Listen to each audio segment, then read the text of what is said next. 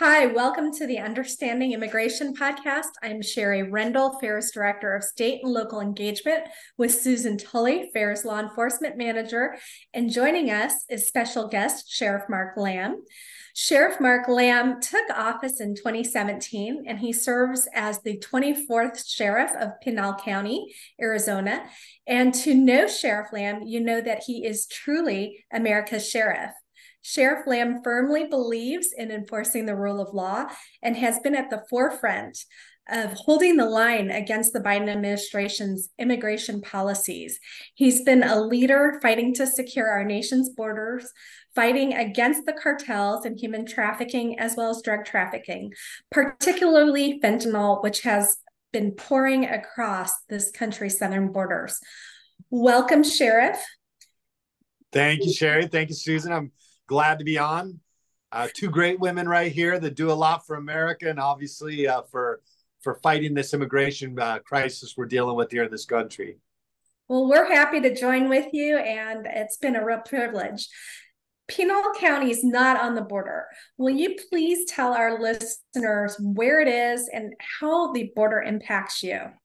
Yeah, we're what's called a two, tier two county, which means that we're one county off the border.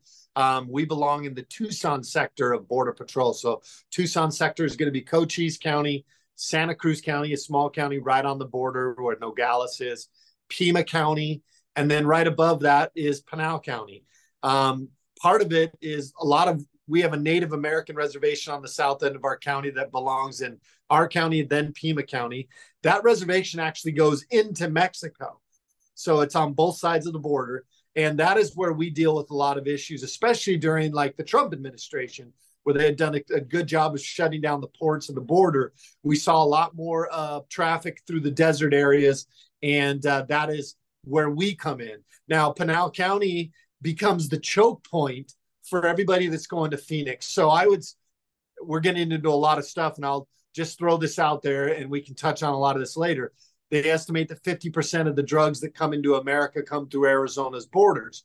I would say that about 90% of that probably makes its way through Pinal County at some point, coming up either the I-10 or one of the other highways.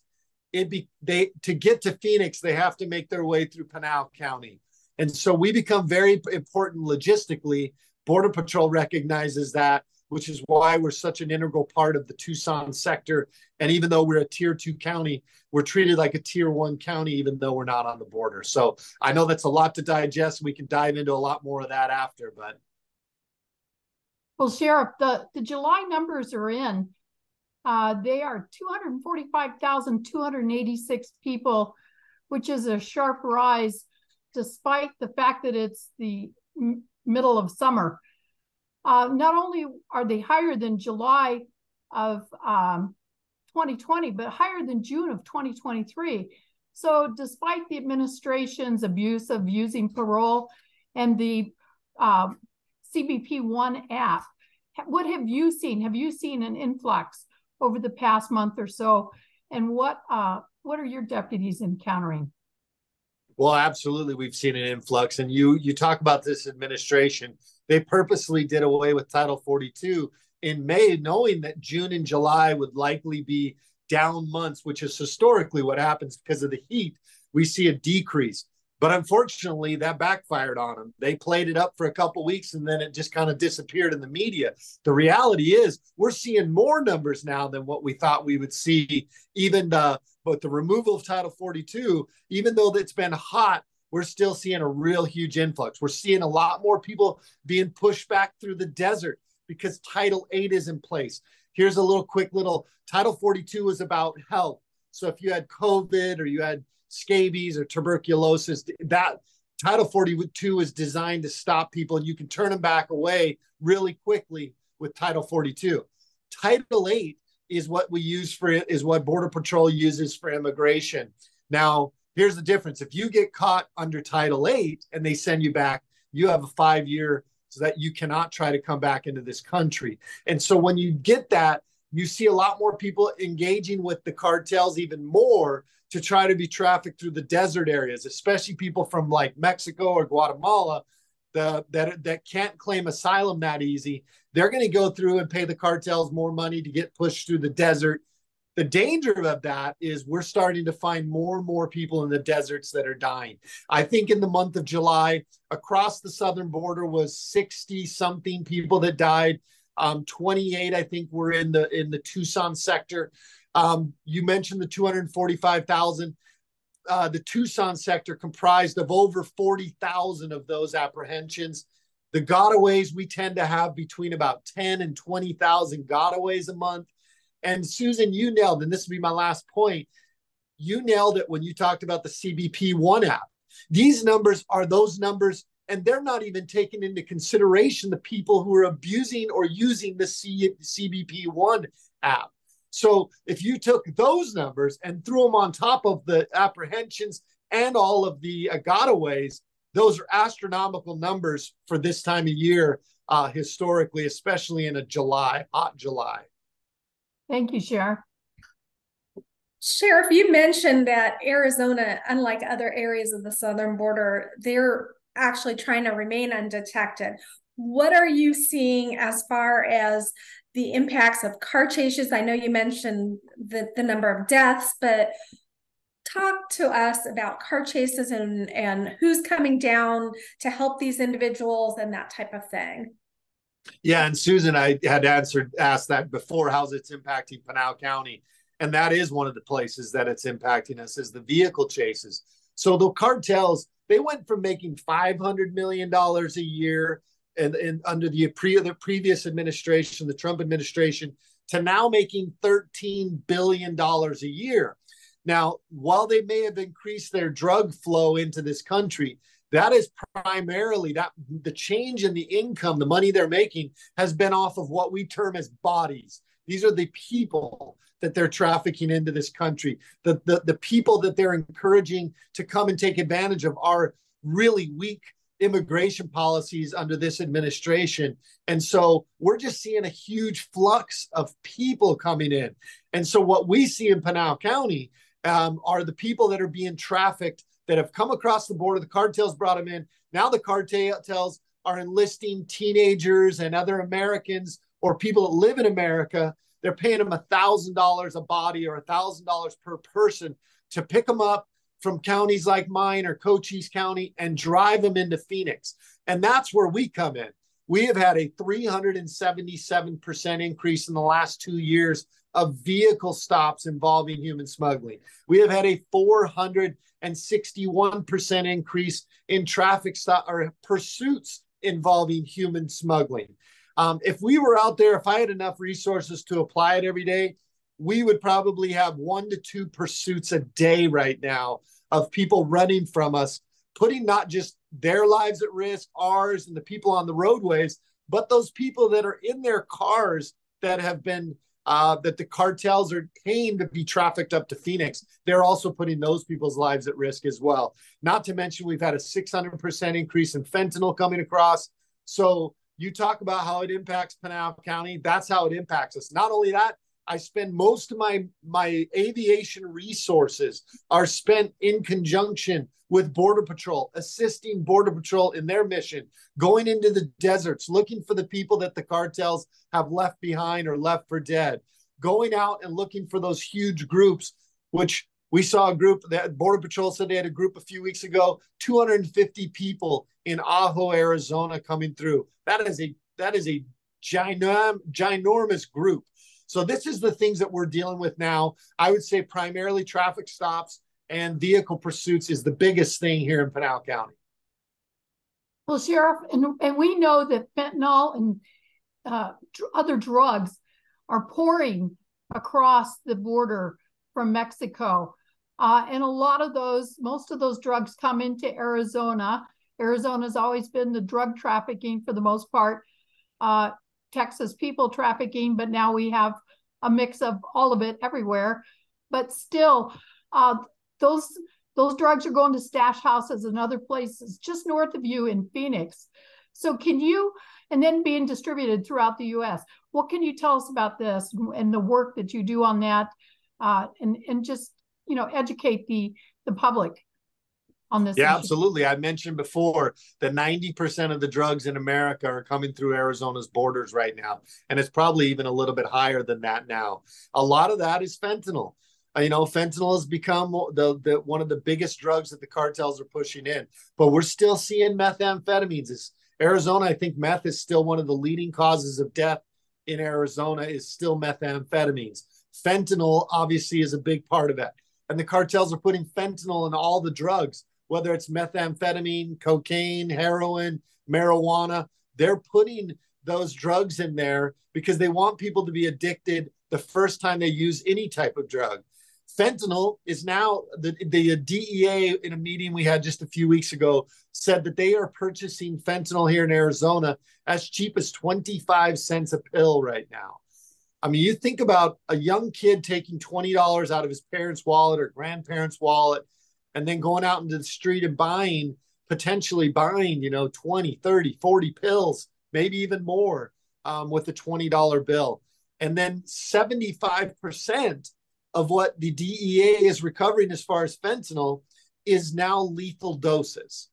So you might say to yourself well it's a losing cause sheriff. You're not stopping it all.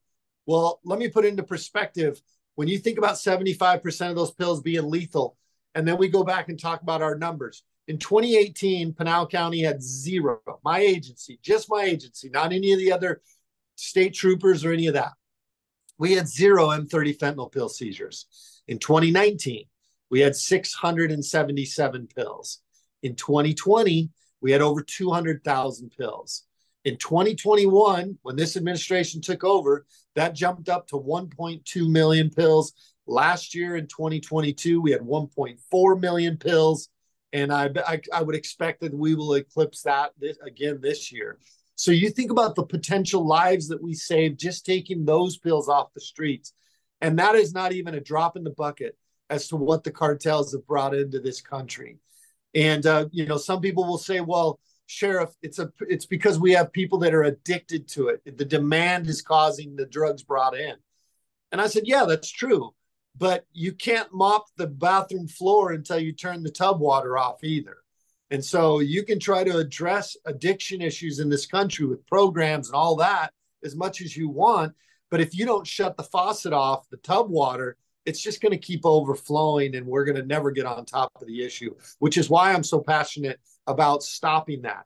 You know, in my own family, my own son um, fell into it as well. Fortunately, he didn't die from it. We were able to get him clean, um, and he he's one of the few that that was able to make it out of that.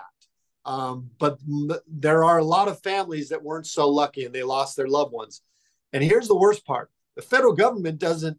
They're not the ones that have to pick up the pieces. They let it in, and then guys like myself and other law enforcement agencies, local law enforcement agencies, we're the ones that get the calls for service when the 15 year old girl is found dead in her bed or their daughter is dead at the bottom of the shower. Those are the calls that we get. And we have to explain to fi- families why this got into their, their loved ones' hands um, when the federal government failed to secure our southern border. It's heart wrenching. And you mentioned the cartels controlling the border. One of the things we've kind of known is that they decide who gets across and when, and they're very adept at adapting to situations presented to them. And this administration seems to be giving them a golden platter. What can you say about the cartels to our audience and how they're operating and how it's changed since the Biden administration took office? I know you mentioned the human trafficking, but other details would be great as well. Well, look, they're taking advantage. They use the children as pawns. Um, they they rape the women, uh, and then they oftentimes end up in the sex trade here to pay off their debts to the cartels. They extort the men, and some of those men are raped as well.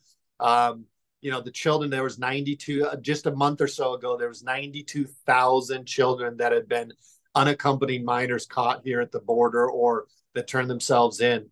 92,000. Last year was 150,000. We'll probably hit somewhere in that same area this year because if for for all the listeners out there, Border Patrol goes from October to to September, and so we'll probably see those numbers close to 150,000 again.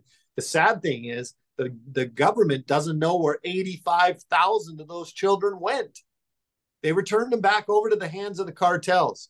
So when you talk about what are what is it that we're seeing, we're seeing the trafficking of humans, which ultimately ends up in sex trafficking here in America, whether it's the children, whether it's the women. We're seeing extortion with the men and the women. Um, and these are all things that I don't know. People talk about the humane thing is to open the borders.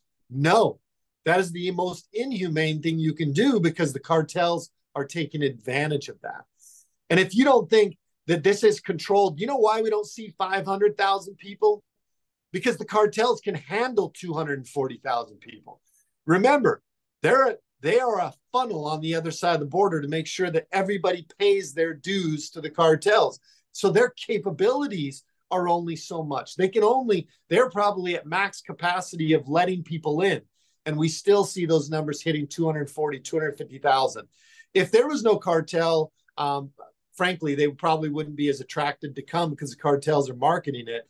But you can see numbers as high as 500,000, 600,000.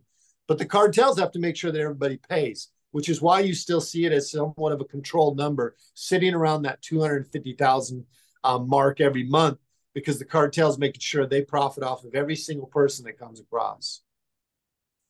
Well, and so to that point, Sheriff, uh, people are paying anywhere from eight thousand dollars a person to as high as fifteen for normal, and some, depending on where they're coming from, might be paying upwards of over twenty thousand dollars to the cartel.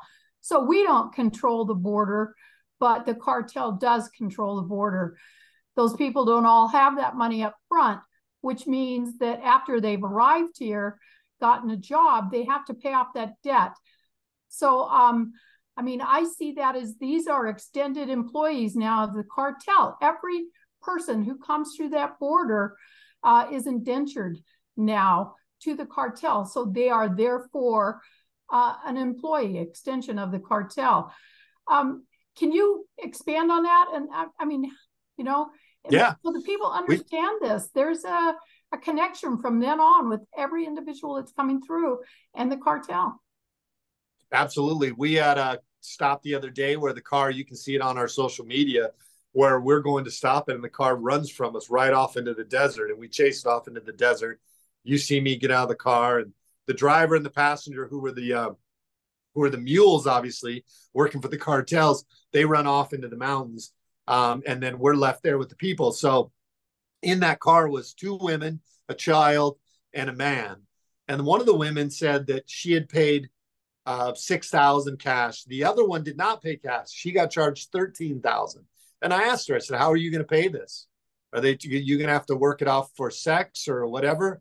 She said, "Oh no, no." And I said, "You don't know the cartels. They're lying to you." So she has thirteen thousand dollar bill she has to pay off I mean, these folks, like you said, they are they have slavery, in my opinion, is probably as as prolific as it's ever been in this country. And then for and this slavery we're seeing now is sex slaves and and work slaves, and it's all happening right under the American. Uh, the policies of this administration are actually feeding into that um, into that slavery. And you talk about the cost. We've actually seen as high as fifty thousand. A Chinese national um, might go as high as 50 50,000. Right now, there's been um, the uh, Yuma sector uh, a month ago or three, four weeks ago, it had up to 3,900 Chinese, or excuse me, 3,300 Chinese, 3,900 Russians had come in. Thus far this year, 33,000 Chinese nationals have come in.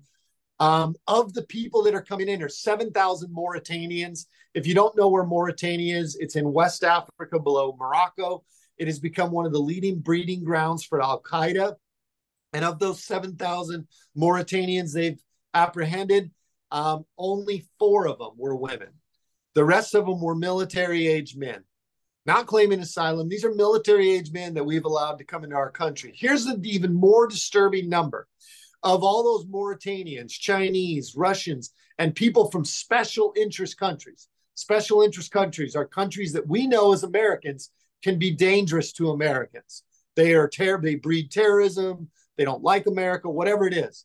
Of those special interest countries, there were pro- they are vetting 5% of those numbers. Of all those people coming in, Border Patrol, CBP One app vetting 5%. So basically, we're allowing all these people to come in unvetted. Um, we don't know who they are. We don't know what kind of intentions they have, what kind of criminals they were in their own country, what, whether they're terrorists. Um, to me, this is the most concerning thing. This should, this to me is the greatest threat to America. Not what's happening in Ukraine, not what's happening in Taiwan and China. The greatest threat, current present threat to American lives every day is happening at the southern border. Whether it's people coming in here that are criminals or terrorists, or whether the good people are being taken advantage of by the cartels, whether it's the increased sex trade in America, whether it's the children and our loved ones and, and men and women dying from fentanyl every day, which has become the leading cause of death. Um, this is the greatest threat to American lives every day. What is happening on the southern border, and this administration doesn't do anything about it. Not only that, they actually will fight to keep these borders open if any state tries to stop them. It is shameful what they're doing. Um, Sheriff, you're a 287G sheriff. Will you please explain the program to our listeners and also how this program has benefited your community, especially in the fight that you've been talking about? Yeah, that's a great question. And I'm sorry my my answers have been so long, but I got so much information I'm trying to pile on to you guys. So 287G program is a program where local agencies are able to work with ICE agencies, the ICE agents. Now, there's two types of 287G programs. There's the um, removal program, which is through the jails and the prisons, and then there is the the street removal programs.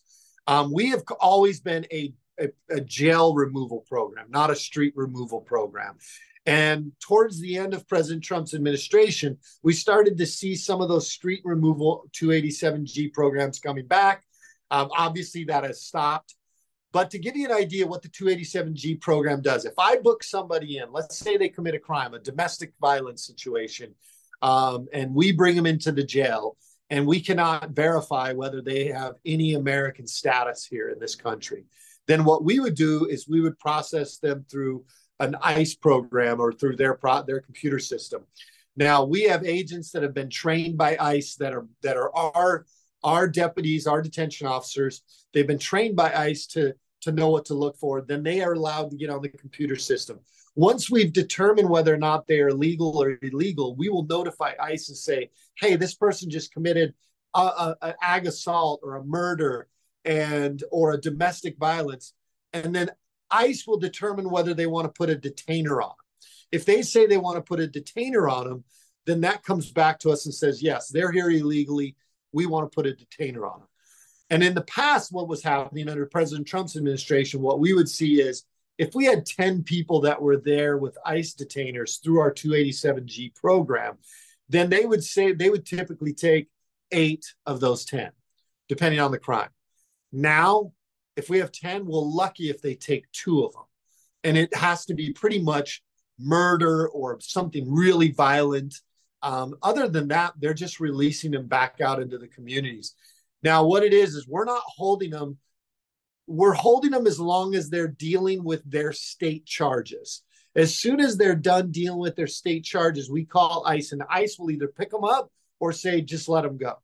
And it is so frustrating to see where now ICE is not able to come and pick them up.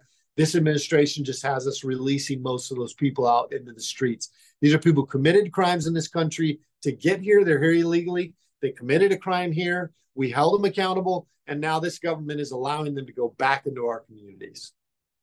Oh, Sheriff, it's overwhelming, isn't it? You've shared a, a, lot, of information. You've shared a lot of information with us today. Uh, and so before we wrap up, is there anything you'd like to add or anything that you'd like to say? Look, this is a it's a this is a crisis down here. And I don't care, you know, if the media, the mainstream media doesn't want to talk about it, if the politicians try to ignore it or downplay it. This is a major problem. And if you don't think it impacts you, what happens in our backyard today will be in your front yard tomorrow. Look at New York and Chicago. They touted how they were sanctuary cities for so long. And that behavior of claiming to be sanctuary cities encouraged what we're seeing on the southern border. And now those people are finding their way to places like New York and Chicago, and they don't know what to do with them. And mind you, New York is a, is a city of millions of people with a lot of capabilities. And then they had no problem with small little towns like McAllen, Texas, or or Sierra Vista, Arizona, handling thousands and thousands of people a day. New York gets a few busloads and they start to freak out. Um, there is there is a lot of problems in this country, and immigration should be at the very top of it. When you go to the voting booth this year, if if that isn't one of your top issues, right along with the economy and uh, right along with crime in this country, all of those things tend to be intertwined as well. Um, you're voting for the wrong things. Those should be some of the three of your top issues. Now, positive note, this is still the greatest country in the world. That's why over 200,000 plus people show up to our borders every month because they want a piece of the American dream that you were born with or blessed with to have. And these people want it so bad that they're willing to sell everything and come here. I know most of us feel the same way we are we encourage people to come here and make a better life and to take part of the American dream. We just want you to do it the legal way. You cannot do it illegally. And as Americans, we cannot tolerate it when people do it illegally. We have to hold them accountable. It's the only way we'll be able to continue with our civilized society. It's the only way we continue with what makes America great and why people want to come here in the first place. And so it is our duty to make sure that we protect the liberty and freedom and America that that so many people sacrifice their lives and their fortunes that we can be free. We got to do what we can to protect it because this is still the greatest country in the world, which is why I do what I do every day. I know I've given you a lot of statistics, and Susan, you said it. Sometimes it feels like you should just wave the white flag and say, "Hey, we've we've been overrun," but we won't do it. We refuse to do it. We're going to continue to do our job and protect our communities. And we just need the rest of the American people to mobilize and say, enough's enough. We need changes. Sheriff Lamb, thank you for all you do. Thank you for joining us today on Understanding Immigration. Um, and I want to thank our listeners as well for joining us. For the latest updates, don't forget to check out our website at www.fairus.org. That's fairus.org. Thanks a lot.